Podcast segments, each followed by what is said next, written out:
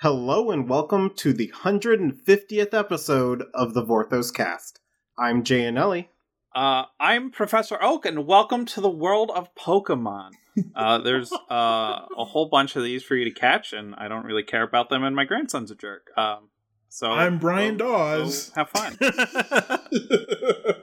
I'm uh, I'm Chris Delano, and I choose you. Oh my god. I'm Carrie Thomas, and this is episode 150, "The Death of Urabrask," where we're all gonna we're all gonna dig in on this guy's death. Uh, Sweet I, I'm Jesus. I'm Lorelai Weissel and uh, you know there there are only 150 Pokemon. There's no more, so uh, gotta catch them Did- all. Did you know? So the reason we did that is because Chris did not know that Mewtwo was Pokemon 150, and I don't remember how we got onto that topic, Uh, but could- uh, that was happening when you missed the live listen. uh, Chris, we Chris, talk about Pokemon. Chris is a fake gamer who thought Mewtwo was Pokemon number 151, which is actually Mew. So, um, See, when I grew up playing Pokemon, Mew was just a myth, a legend. You couldn't get a Mew. yes, you could. Those games Like are buggy as hell. Wolf. It's very easy to get a Mew. Not I could get a you're, missing no. Not when you were my age and you had no idea what you were doing, and missing no was actually like a weird thing that showed up one time and scared you. You had to beg your parents to show up to an event at um, like a Funko land and have the cord to plug into your game to get an official Mew. None ever came near me, and I was so pissed about it. For Uh, years. that was definitely not happening for me because my parents were divorced. Anyways, this week we're talking about New Phyrexia and the history of Mirrodin. so we've we've promised this episode for a while. Uh, last week we got interrupted for Time Spiral, uh, but today we're going to go all into Argentum or Mirrodin or New Phyrexia as it's been known uh, throughout the years. So uh, let's well before we do that, we just want to acknowledge this has been three years of the Vorthos cast. Actually, our last episode we acknow- marked we the acknowledged three-year it anniversary. last week. Oh, okay. And now we're at nobody 150 made a episodes, cake. which is quite an accomplishment. Nobody made a cake. We Oh. don't have a cake. That's disappointing. That's disappointing. It is. Wait, y'all didn't All get right, the so cake? look, let's dive in, starting with Mirrodin block. So, real quick, Mirrodin is not a super complicated world. Uh, Mirrodin came right on the heels of the Odyssey block. Uh, it was the first plane outside of Dominaria that Magic had seriously explored in a long time.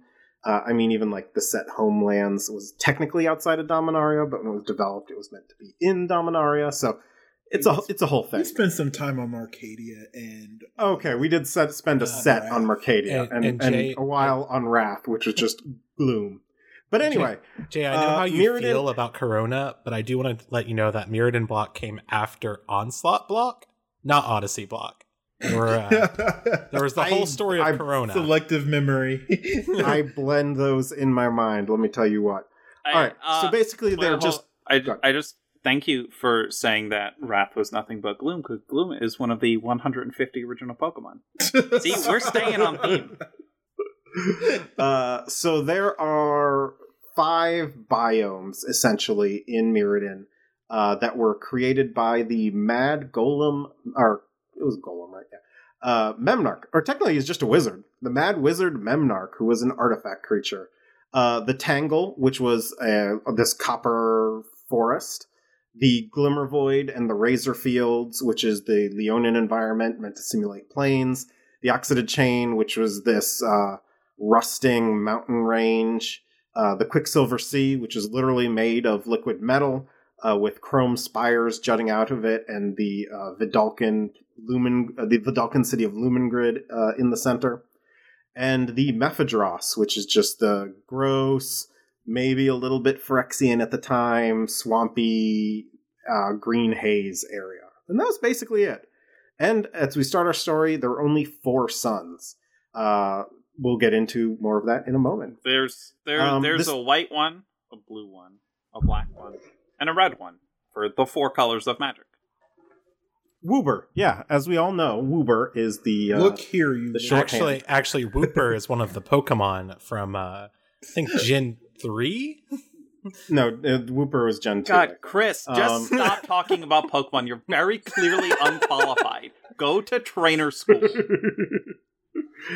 Uh, so just just a quick note: this is the origin of the Vedalken. This is when Wizards of the Coast is trying to get away from Merfolk because they're having trouble establishing Merfolk uh, when Merfolk couldn't walk on land. Obviously, they solved that later when they gave Merfolk, you know, legs.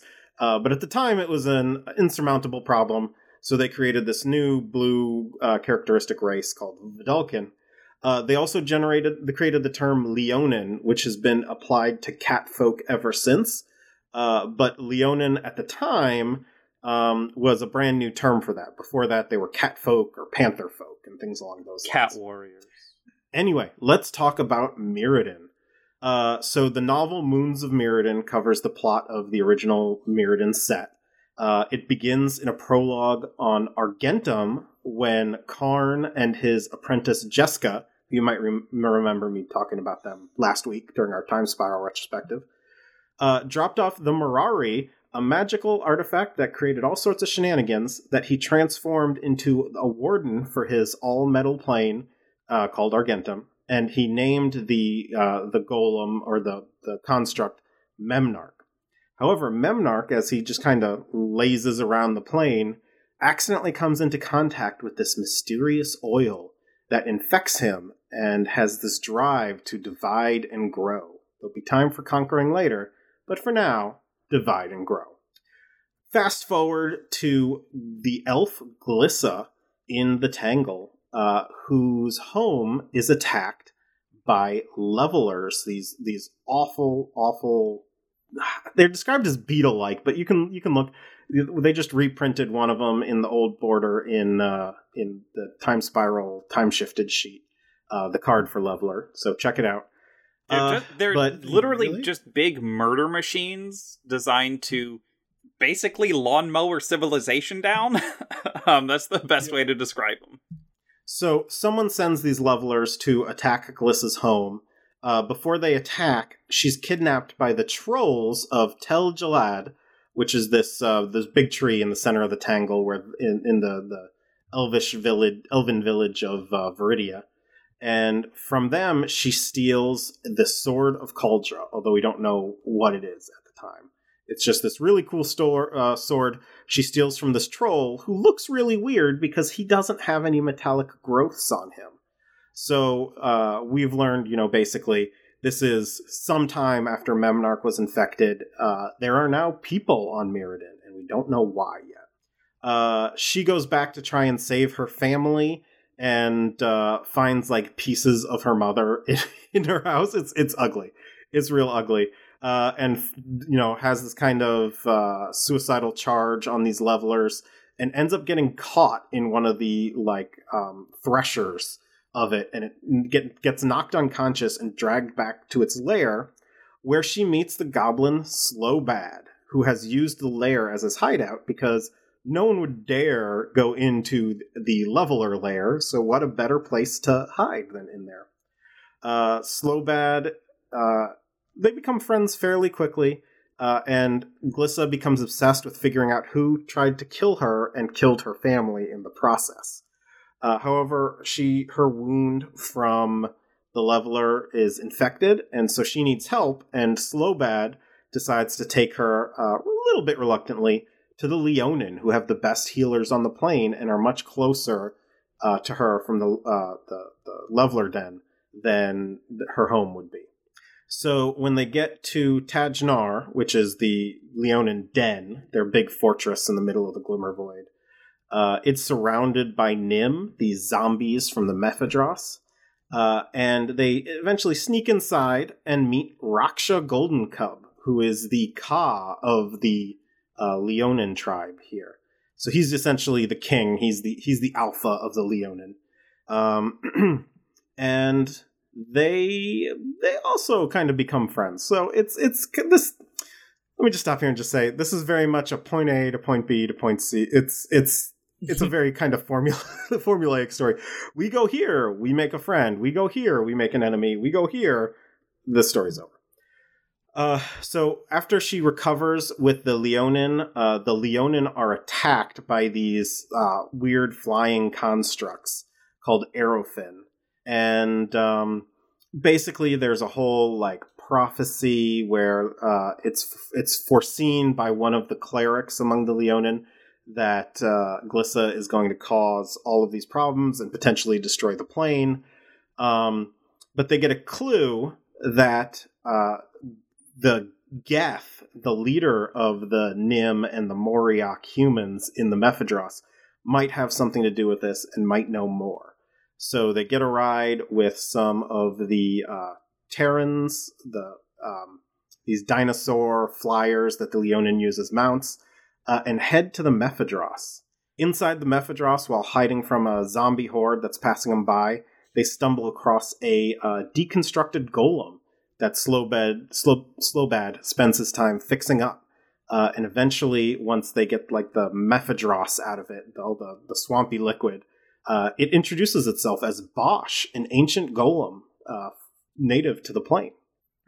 Um, with Bosch, they uh, and the help of a cowardly Moriok named Yurt, they get an audience with Geth where they learn that uh, a Vedalken has been going around bribing people around, across the plane with serum to help him uh, kill Glissa for reasons unknown. Um, so, with that answer, uh, they decide to head to Lumengrid. So they head towards the Quicksilver Sea, where they enter a Neurok or a blue aligned human village and meet the wizard Bruenna, who they also become friends. This is the core group here Bosch, Slobad, Glissa, and Bruenna and then Raksha, who's their friend but also a king. That's that's the team. Uh, Bruenna is nursing a hatred of the Vedalken since uh, they killed her father, executed him for the audacity of trying to get inside the knowledge pool, which is this big pool of serum that they use to have these visions about the fundamental nature of the universe. So uh, they use a submarine she's been building to sneak into Lumengrid uh, inside, though, they meet Pontifex uh, and learn that Pontifex has had a lot to do with trying to kill Glissa for unknown reasons, but also that the Vedalken were supposed to be capturing her alive. Um, and so we don't know exactly what Pontifex is up to yet. However, they do learn that through the knowledge pool is something called a lacuna, which is a tunnel uh, all the way to the center of the plane. So they journey through the center of the plane to the center of the plane, and that's the end of the first novel. Um, Isn't it great how they spend an entire novel and learn almost nothing? it's really it's it's certainly so this novel and the following novel really could have been one novel because as we get into Darksteel and the novel Darksteel eye they basically just retrace their steps and we don't really meet any new characters outside of maybe one uh, we do learn a little bit more about what's going on in the plane but let, let's just get into it so in the Darksteel eye they end up encountering uh, the forces of memnarch uh, led by a copy of Memnarch called Malil. Memnarch at this point is part flesh, and he has gone like completely mad. The oil has completely messed him up, and there's something in the core called Mycosynth, which has created these um, chrome towers, all kind of tendriling up, reaching towards the mana core in the center of the plane that Karn put there to keep the plane stable. Like some kind of Uh, lattice of mycosynth. Yeah, like a mycosynth lattice. Exactly, exactly. Uh, they're chased out by Malil um, and captured when they're tr- when they re-enter Lumengrid by um, Pontifex and the Vedalken forces. Uh, we learn that Bosch has started to develop a little bit of flesh because of his exposure to the spore emitted in the core. Um, that is turned that turns flesh to I'm sorry metal to flesh. Uh, like I mentioned before, it was affecting Memnarch as well, and now we start to see it affect Bosch. Uh, it's funny though, Bosch has a really great like Katamari moment where he just kind of Voltron forms into like a little ball and just steamrolls over some guys. Um, but he can't do that anymore because he's starting to be made of flesh, and that can now kill him. They end up escaping with the help of Bruenna and some uh, wizards that are revolting uh, to escape back to the Tangle, where they meet with the trolls again and have a new mission to reassemble the art- artifact, uh, or the Kaldra champion, to help them defeat Memnarch, because Memnarch is too powerful. Just the five of them aren't going to be able to take him on. Uh, they're once again attacked by Aerophins. This this becomes a recurring thing. Uh, Glissa's uh, romantic interest, uh, an elf named Kane, ends up getting killed in this attack. Um, basically, anyone who can corroborate her story gets killed in this attack, and she has to flee deeper into the tangle, where she meets a talking wolf. Um, Bork, bork. the wolf, the wolf joins them. I cannot remember the wolf's name. It doesn't matter. It doesn't really matter because he gets Uh, killed a little later Thor. on, and we never see these wolves again. Um, they escape and reunite with the Leonin, who hint that uh, another piece of the Kaldra artifact can be with Geth. Uh, at this point, from the trolls, I believe they also got either the shield or the helm. I can't quite remember which. But whatever it is, the last piece of the artifact is probably in Geth's vault. Uh, so they head to the vault, um, where they learn Geth had killed Yurt, uh, and had Ge- Geth had his vampire feed on Yurt, which uh, Glissa's not happy about because she kind of liked Yurt. Um, but they get the artifact. They return to the core, uh, complete with this re- this huge, indestructible Kaldra champion. Definitely going to beat Memnarch this time, right? Well, if you've ever looked at Memnarch's card, Memnarch gains control of the Kaldra artifact and turns it on them. Uh, Bosch is destroyed, buying time for the rest of them to escape. And as they're escaping, the fifth sun, the green sun, ejects from the mana core. So let me explain a little bit here. Uh, the mana core was once stable just in the core, and the only light was provided by these uh, little magical creatures up in the sky that look like stars called blink moths. Uh, over time, uh, the these suns, as we know them now, ejected from the mana core because it was destabilized because Karn wasn't there to manage it. Um, and the green sun was impending. And Memnarch, the reason we learn that he brought all of these living creatures to the plane is because he wanted to become a planeswalker like Karn. And knowing Karn became a planeswalker by fusing with a real planeswalker in this massive explosion of mana, he figures he can recreate that. So that's why he sends people out to capture Glissa uh, so that he can be there with her as this fifth dawn approaches, as this fifth sun erupts, and in the power of that fifth sun, um, he will fuse with uh, with Glissa's spark and become a planeswalker himself, or so he believes. So that's the whole plot that's going on there. Instead, Glissa escapes, and this fifth sun ends up destroying the Kaldra artifact that was chasing her. Uh, and Yeah, love- that's kind of I I I love that for uh the Green Sun because Kaldra's indestructible. So uh Yep. love love, Exiled. love, yeah. love that. Uh, Kaldra is exiled. um, so in the tangle, uh, with this new sun over the tangle, which I should note the the tangle was all dark before this, and the elves referred to all the suns as moons. Uh, because they never really dawned over, they could only see them in the distance on the horizon, so they looked a lot like moons. Never provided real sunlight. Astrologically, Um, they're moons anyway. Glissa gets captured. Fair enough. Uh, they end up getting uh, Slowbad and Glissa are captured by the elves. Remember, I mentioned earlier, anyone who could corro- corroborate uh, Glissa's story has been killed at this point. They're put on trial, and Glissa's sister, it turns out she's alive. And based on the circumstantial evidence available to her, she assumes Glissa murdered her family. Uh, so she's trying to have she mentioned we are now, we are now in fifth dawn. Oh yeah, I probably should. So yeah, In, in, in case those that two- wasn't obvious from the fifth sun dawning into the sky. So um, they go on trial, but again, the Vedalken attack again with the arrow fins. There's a lot going more going on there. Basically, uh, Pontifex wants to uh, kill Glissa because he feels that Glissa has supplanted him and the Vedalken in Memnarch's eyes. The Vedalken view Memnarch as like their god, and so he's upset, and he thinks with Glissa gone, uh, Memnarch will return to you know the the Vedalken, his his true people, and him in particular as the leader of the Vedalken.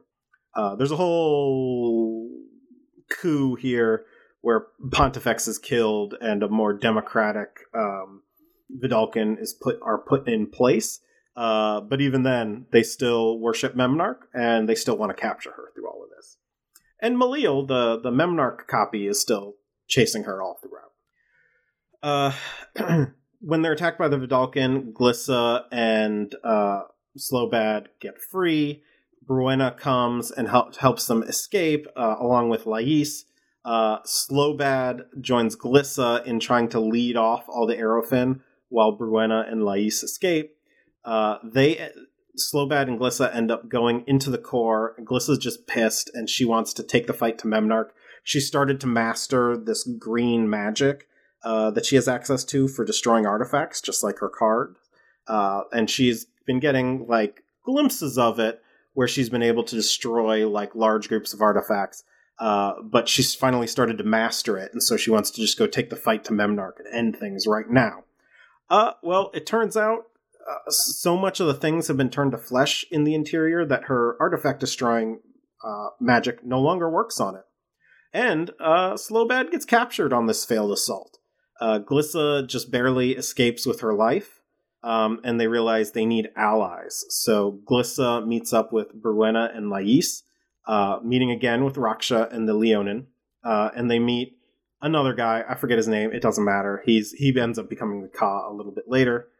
Uh, they go on a mission to ally themselves with the goblins and find out that the Krark clan, which is what Slobad belonged to and his adoptive father belonged to, have taken over. Before this, they were kind of like an outcast cult, but something changed and they've now taken over. And they meet a Vulshok who calls himself Vectro.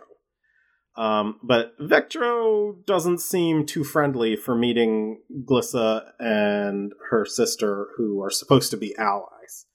Um, as they're traveling to meet the goblins, they get a message from Yurt, who turns out to be alive and is now a vampire after being uh, drained but not killed by Geth's vampire. And they get a, that message delivered by Geth's head.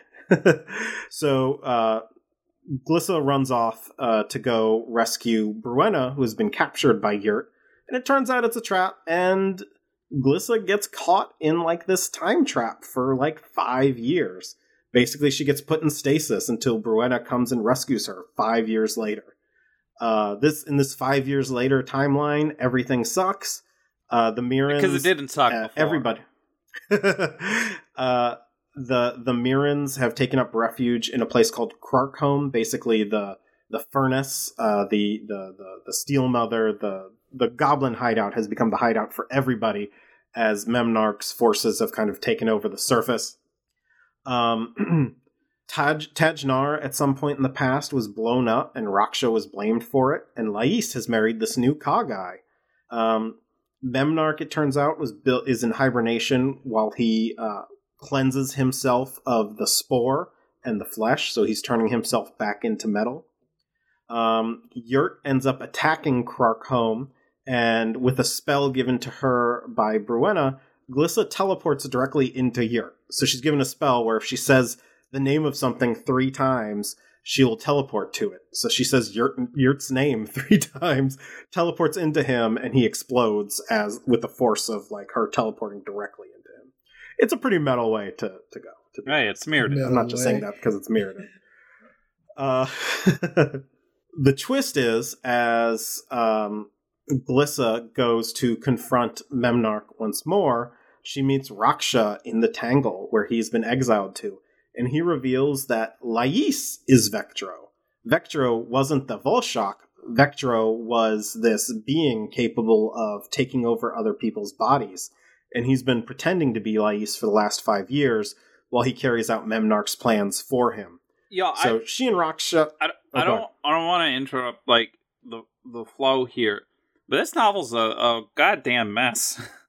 Oh yeah, one hundred percent. It's, I mean, this one is where anything happens, but yeah, it it, it jumps Well, forward. yeah, And I'm leaving ev- out a lot of like details, but As someone who liked the Onslaught block novels, this novel, like this entire block, was something that I hated immensely. so while Raksha and Glissa go on this commando mission to infiltrate the rebuilt Panopticon, because when the Green Sun exploded, the Panopticon got like melted, uh, and so there's this it's rebuilt also version of it. indestructible. Well, it was partially destroyed. Uh, it got exiled. Okay, Lorelai, got exiled. Uh, meanwhile, the Leveler War goes on uh, above ground, and everyone in Krark-Home is getting attacked by like the full might of the Vedalken and Memnarch's forces. Uh, everything's super bleak. Lais en- ends up taking like a fatal wound, which causes Vectro to finally leave her. Uh, and it's revealed that Vectro had planted a bomb in Krark-Home and had been uh, manipulating the goblins from the start, or he was going to blow up basically half the mountain range. So they end up getting rid of the bomb. Uh, back on the attack on the core, they find Slobad has had his arms and legs cut off and attached to a machine where he has been building a giant plane wide device called the Ascension Web for Memnarch, which is Memnarch's backup plan for taking the Planeswalker Spark, uh, using the power of the Mana Core to transfer transfer basically all the souls he had brought to Mirrodin. The way he had captured everyone to bring there was with the use of something called a soul trap, which teleported all of these people to Mirrodin and then trapped their souls there. It's implied, it's not outright stated, but trapped their souls there in like this perpetual reincarnation cycle using these devices called soul traps. So their souls couldn't return to the ether and be reborn on their home plane.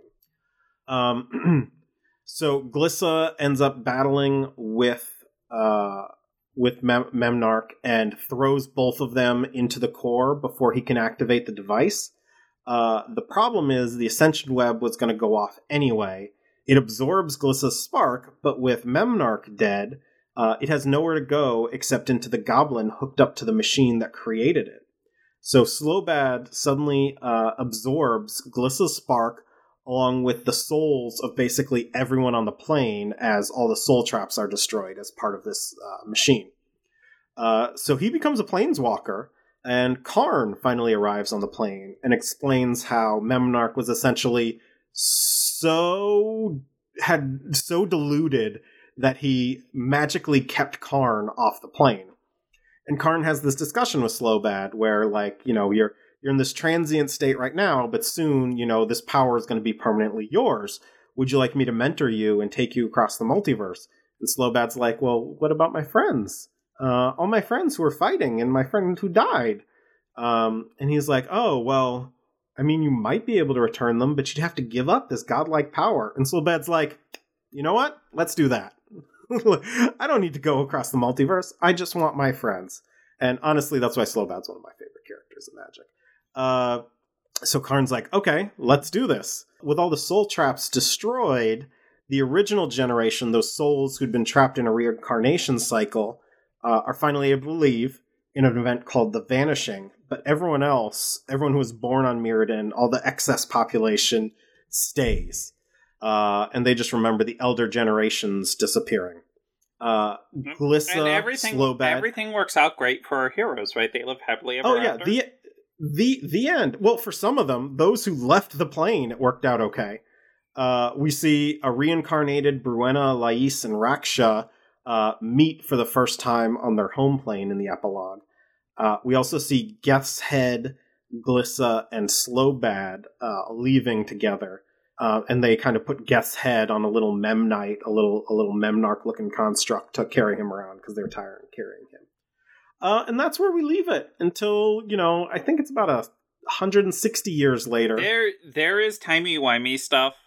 Um, oh, the timeline in Mirrodin is such a mess. Oh my god! And There's Forever. timey wimey stuff that got um, fixed at some point or another, but only fixed via the product text from from the Vault lore.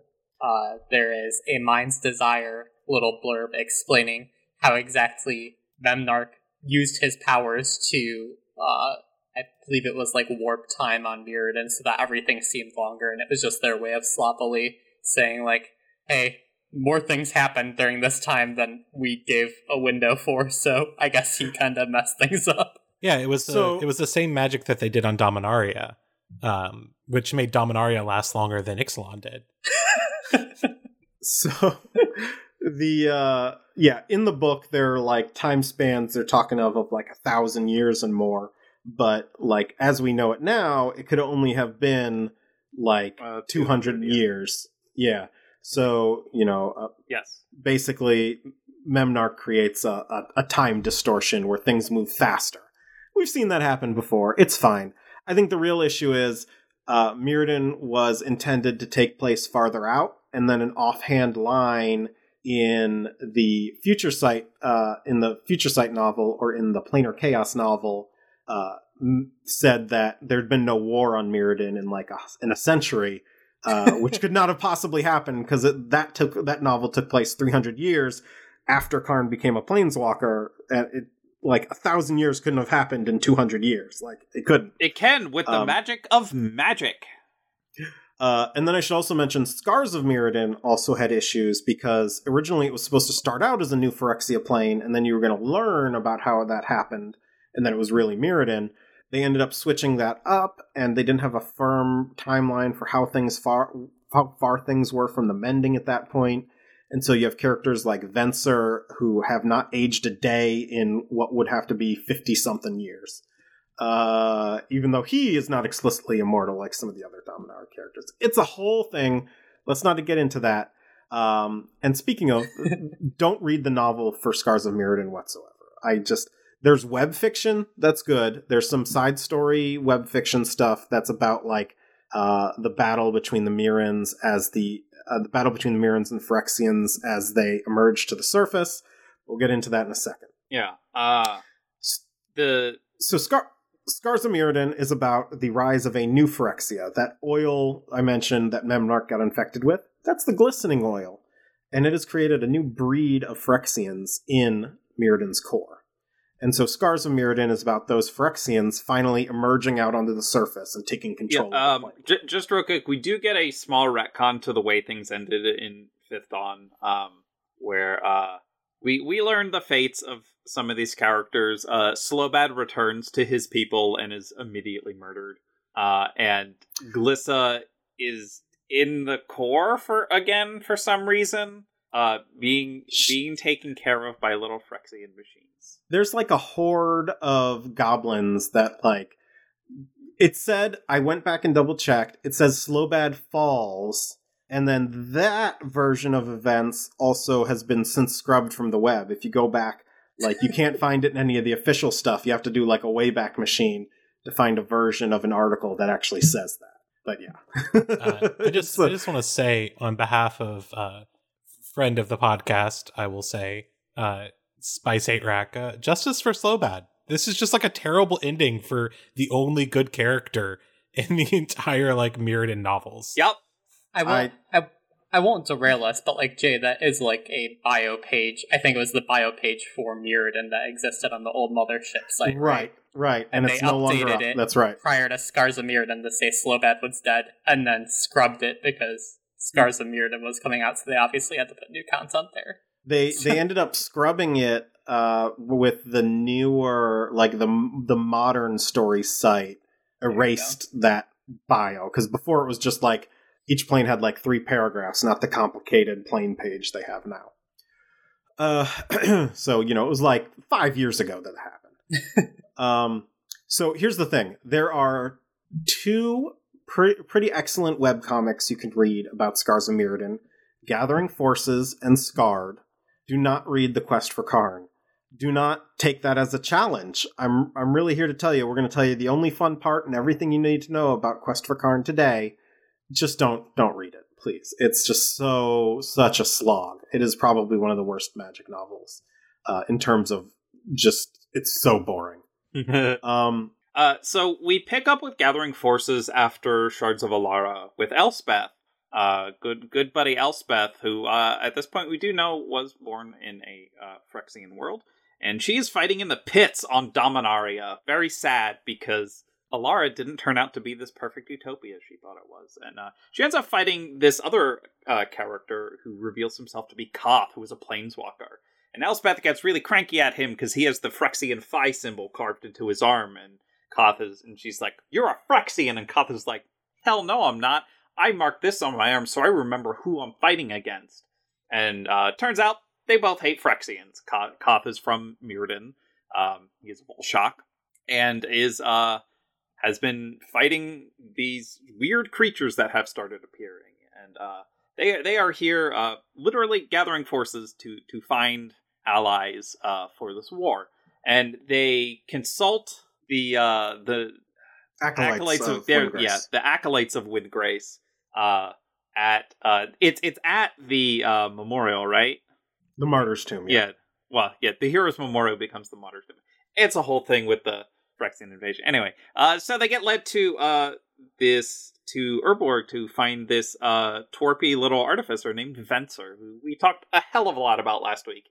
He has mostly stayed on Dominaria and is doing his normal thing, except he's researching like the old Phyrexian technology that is left over from the Phyrexian invasion.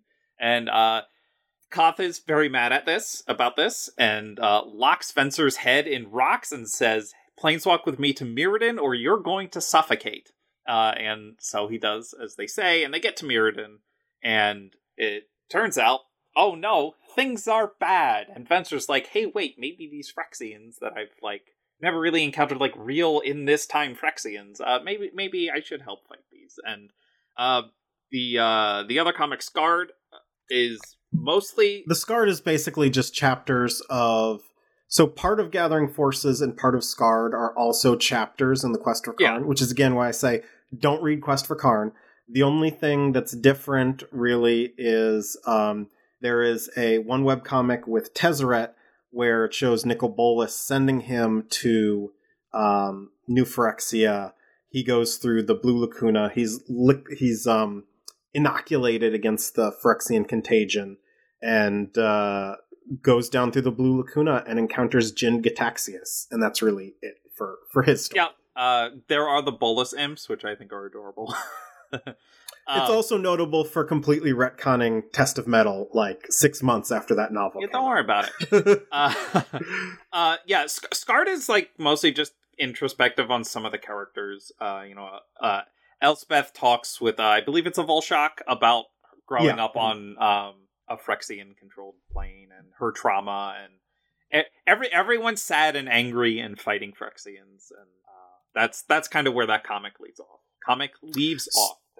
So word. just just to give you the the overview, uh, they come to Mirrodin. Venser wonders where Karn is. his There's good friend continuity Karn errors. that he Yeah, there's some continuity errors because it acts like uh, that Venser had a been to Mirrodin before, or b talked to Karn for more than like three hours one day in one day during future sites. So that's a whole other thing that we just we won't get into any more than that. Uh, Venser also has like this. He tried to teleport with basically Yawgmoth's ashes. It's not really well explained uh, and he got this kind of magical cancer from it, um, which he is slowly dying of, and he's taking this weird drug uh, to to stave off the effects, basically. But the drug is getting less and less effective as the story goes on. Uh, as you'll see through like Scarred, uh, they start off in the mountains and are quickly uh, find that the um, the the Phyrexians are already there they decide to head towards uh, Geth's house, Ish Sah, in the center of the Mephidros, because that's where supposedly the Phyrexians are coming from. So they think it's a small infection at this point. When they get there, they see the entire, like, Steel Thanes, which we'll get into in a second, army erupting from this place. And they're like, oh, this is way more than we can handle. Uh, Koth and Venser end up getting captured. Elspeth catches up and rescues them, and they venture into the plane. Uh, they meet Ezuri, who's leading this band of renegades in the plane. Ezuri's just kind of a jerk. Like he is, he's in this for the glory. He likes the Phyrexian invasion because it's brought him power. Um, there's also lots of mentions of uh, meat hole, which we're not going to get into beyond saying that that is a thing that happens. A whole lot of meat holes happen in this story. Oh god. Uh. Tezzeret is playing uh, playing against. I should also note in the novel, uh, none of the Praetors are even mentioned or appear. Uh, the only people who appear are Geth and Glissa, um, who are trying to uh, gain Karn's favor. Essentially, who is Karn is kind of crazy in the middle of the plane. He's corrupted. Uh, he's been affected by the yeah. He's been corrupted by the glistening oil. Um, Tezzeret gives the trio the uh, a, a young girl named Melira who has an ability who is immune to not just the glistening oil but also like the metallic growths that all growths that all Mirrans have. Um, and as they're rescuing Melira and trying to bring her to a safe place, uh, she has this teleport accident with Blink Moths and Venser, and she gets the ability to confer this immunity to other, others. So they get to the furnace layer where a bunch of Mirrans are hiding out. Melira starts to cure lots of people. She gives her immunity to a lot of people and gives it to the three planeswalkers we've been following. Ezuri continues to be a dick, and he ends up. They get attacked by uh, another group of Phyrexians, and Ezuri leaves without getting inoculated, which will become important in a minute.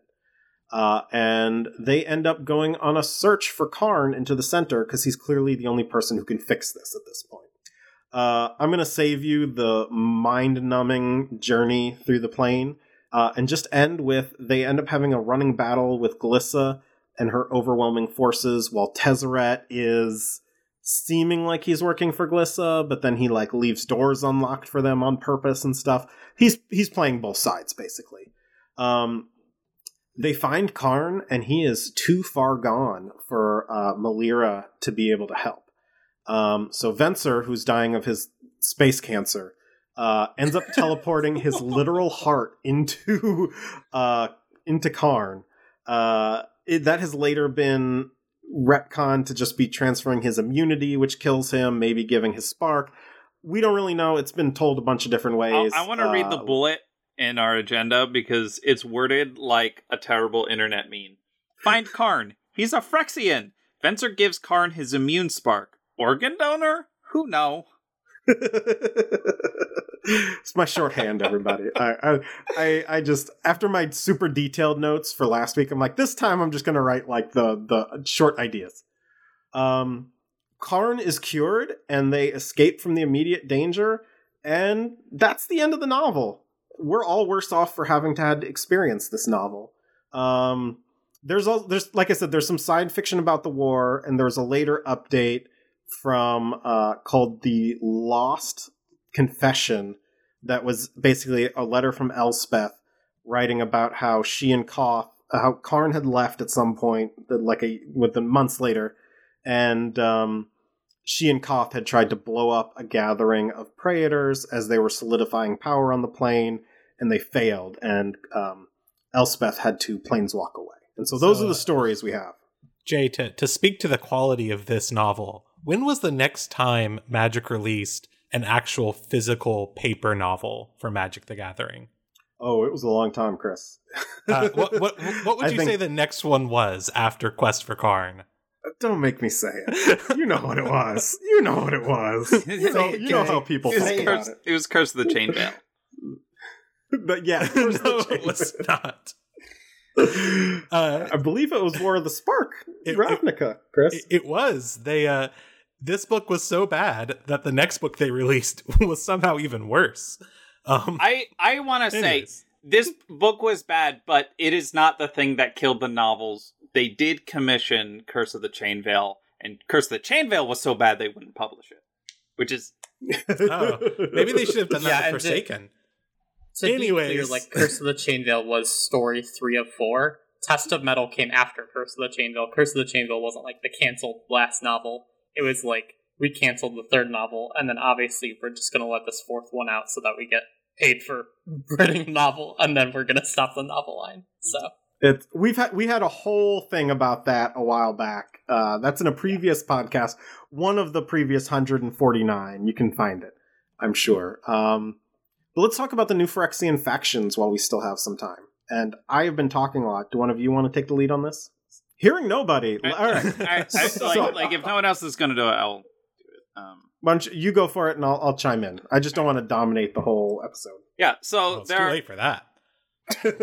So so Phyrexia obviously important. We have Vorinclex back in the story in Kaldheim. So uh, the basics of what Phyrexia is about. So they win the war on on Mirrodin. Uh, is no more. The plane is called New Phyrexia. Uh, there are five factions. Uh, original Phyrexia was basically mono black. Uh, New because there are five suns, the mana from those suns have influenced the five factions. So there's a white, blue, black, red, and green faction. The white faction is the Machine Orthodoxy, um, run by Best Girl Grand Cenobite Elesh Norn. They are a like if you can have a religion with no spirituality that takes everything literally and physically, that's basically what this faction of Phyrexians is. Uh, they follow teachings called the Argent Etchings, uh, which are like their religious texts. Uh, one of their big concepts is the flesh singularity. So, like, all of Phyrexia says all will be one. That that is something they all say, uh, and they they all each each faction kind of interprets that differently. Uh, the white faction, the the color focused on community, takes it literally. They will literally suture organisms together. Um, they see that uh, they they view flesh like skin, like literal skin, as uh, an all flesh is bad, but skin is especially the worst because it is a barrier between our bodies. Uh, so they replace skin with this white porcelain-like metal, uh, building an army called the Porcelain Legions. And I don't remember what Apostles of Karn is. The Apostles of Karn are obsessed with uh, creating uh, the new, or uh, naming the new father of machines, and they believe Karn is that father. Of Right, right, machines. Um, So it's it's this faction is very aligned with the religious aspect of the original Phyrexia, Yeah. but taken out of black and into white. Yeah. Uh, then we have the Progress Engine. This is the blue faction run by Jin-Gitaxias, big scientist man. He's uh, the well, he's not a man. I guess that he's he's he's more machine than man. Um, Wow. um, Darth Vader, not one of the original 150 Pokemon, so we're a little off theme here. But uh, the uh, pro- the Progress Engine is broken up into uh, labs called sectives. Uh, e- each one uh, basically its own uh, research group that is studying some different scientific principle or whatever. Uh, some are working on um, physical augmentations. Some of them are like uncovering the principles of metamagic. Um, they're they're the different uh, Phyrexian laboratories. Uh, some some do vivisections and prepare raw materials uh, for other experiments. Uh, Jin-Gitaxias uh, and and this faction believe in a principle called the Great Synthesis, where uh, every every piece of Phyrexia um, is is more knowledge and, and greater power. That uh, all will become synthetic. That uh, there's there's really good um, uh, the card Synthetic Destiny. There's a really good flavor text quote from Jinkataxi is that uh, perfection perfection is not a goal but a process. Um, they they are about iterating. Um, and the uh, I don't remember all the specifics of the Gitaxian standards of purity, which is a weird sentence to say. Um, but they they they are the Gitaxes are are very. I was about to say clean, but uh, they're clean by Phyrexian standards. Uh, there is uh, they're they are the ones you know. Blue is the color most uh, friendly with artifacts. They are the most focused on artifacts of how how much machine can we put into our uh, necro zombie cyborgs. Yeah, it's it's it's very much about the Gitaxian standards of purity are like what is the right way to complete somebody. That's C O M P L P L E A T. just like Uh, the, the complete. yeah completion is like you in Phyrexian standard it's like you made it, buddy. Um, So yeah, they you get infected with the glistening oil, or you're created as a newt in one of the Phyrexian flesh vats, uh, and then you're infected with the oil, and then they augment you with artifice. Uh, and so the appropriate way to do all that is something Jin-Gitaxias is very obsessed with. Yeah, it's it's because it's all about process. Um, and then there are the seven steel thanes. Their uh, their their praetor is currently Sheoldred, uh, who um, trades in information. Uh, the Whispering One, because she whispers secrets. Uh, but uh, Geth is one of the steel thanes. Uh, he survived, yay! But then allied with Phyrexia, boo. And he has this big mechanical body now, so he's not just a head. He's he's a head stuck on a big robot body. Um, there's also uh, Azax Azog, Kranox, Roxith, Thrisic, Vraan. Uh, the Steel Thanes, you know, one of them is a vampire, one's a demon, uh, one sits in the shadows and really likes the oil. Like, uh, they're just like a bunch of different powerful weirdos all vying for power, and um, you have Keskit and Skithiryx in parentheses on this agenda. Uh, I don't. they they both belong to the faction, yeah, I but they're not Thanes. I I s- don't know how the big dragon isn't a Thane, but whatever. um, Uh, it's not one of the uh, the the iconic or characteristic types of black, so sure. can't be a steel thane. Um, the Steel Thanes are, uh, you know, as the Black Aligned faction, are the ones that are uh, closest to uh, Yawgmoth's original vision for Phyrexia. They they follow the Phyrexian scriptures most closely. Uh, I forget which Thane. One of the Thane uh, is all about you know the original liturgies and stuff that has persisted through the memory of the glistening oil. Um, and they kind of sit uh, in the um, in one of the layers uh, of New Phyrexia, which is filled with oil. It's where like their main oil reserves are. Reserves, processing plants. I don't know how you would describe it. Um, It's it, it routes the glistening oil to wherever it needs to go on it's like it's like oil sewers. yeah, exactly. Yeah. Um, then there's the Quiet Furnace, which is the red faction uh, run by Urabrask, uh, the Hidden, because he doesn't play well with others uh, by Phyrexian standards. Uh, the red Phyrexians are really weird because red is the color driven by emotion, and Phyrexians are supposed to be emotionless, except these Phyrexians have emotions. And they don't understand them very well. Uh, so they are prone, they are like really moody. Um, and, uh, you know, the surviving Mirran resistance uh, settles in the furnace layer uh, because sometimes red Phyrexians are just like, yeah, okay, I don't care if you stay here. I don't actually care about killing you because I'm too busy doing my work. Uh, and empathy, weird and new? And, um, or sometimes they will just slaughter you because they're angry. Um, but it's the best shot the Mirrans have at surviving. Uh, and they believe in a thing called the Great Work. They they these are the workers. They melt metal down into slag. They forge new metal. They are the industrialists. They just want to do their jobs. They just want to be left alone and do what they want and uh, stay out of everybody's way and uh, stay out of our way. And then there's the Vicious Swarm, which is the green faction led by Vorinclex, uh, Sexy Clexy, who is back in Magic Story.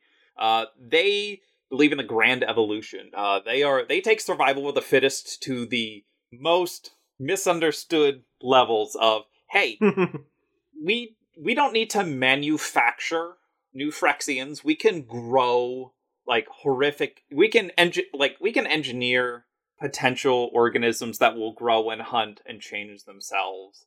Um, to, to be clear, it's still all the flesh metal hybrid stuff.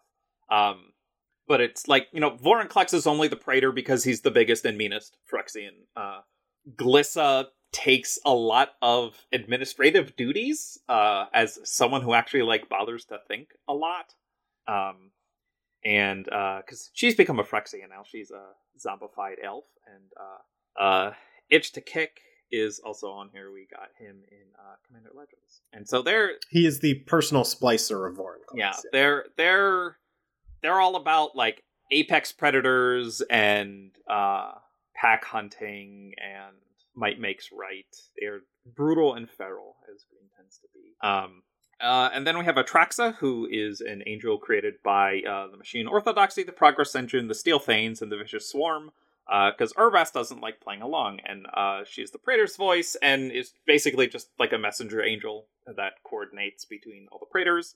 And we don't actually know if Brutaclad is a, a character who exists. Um, he is from Future Sight, uh, so there is potentially a future where Brutaclad Telcor Engineer is a new Phyrexian. Um, we don't know if that's our future though. Um, and then uh, that's that covers kind of where we're at. Uh, New is actively looking for ways off the plane. Um, they are aware that other worlds exist. Uh, obviously now because Vorinclex has gone to one. Um, we uh, so they've they've clearly found some method of interplanar travel. We don't know what it is yet. Um, and we'll see uh, what Phyrexia's plans are in the future. So, one thing I should mention about New Phyrexia is they remember the glistening oil has like ancestral memories, if you want to call them that, of old Phyrexia, but they don't remember everything exactly right. It's more like a vague idea. They know there should be a father of machines, but they don't know the name Yawgmoth and, and things along those lines. Um, it's it's been interesting. They they have transformed the plane as we've seen in some of the new Phyrexia plane cards from way back when.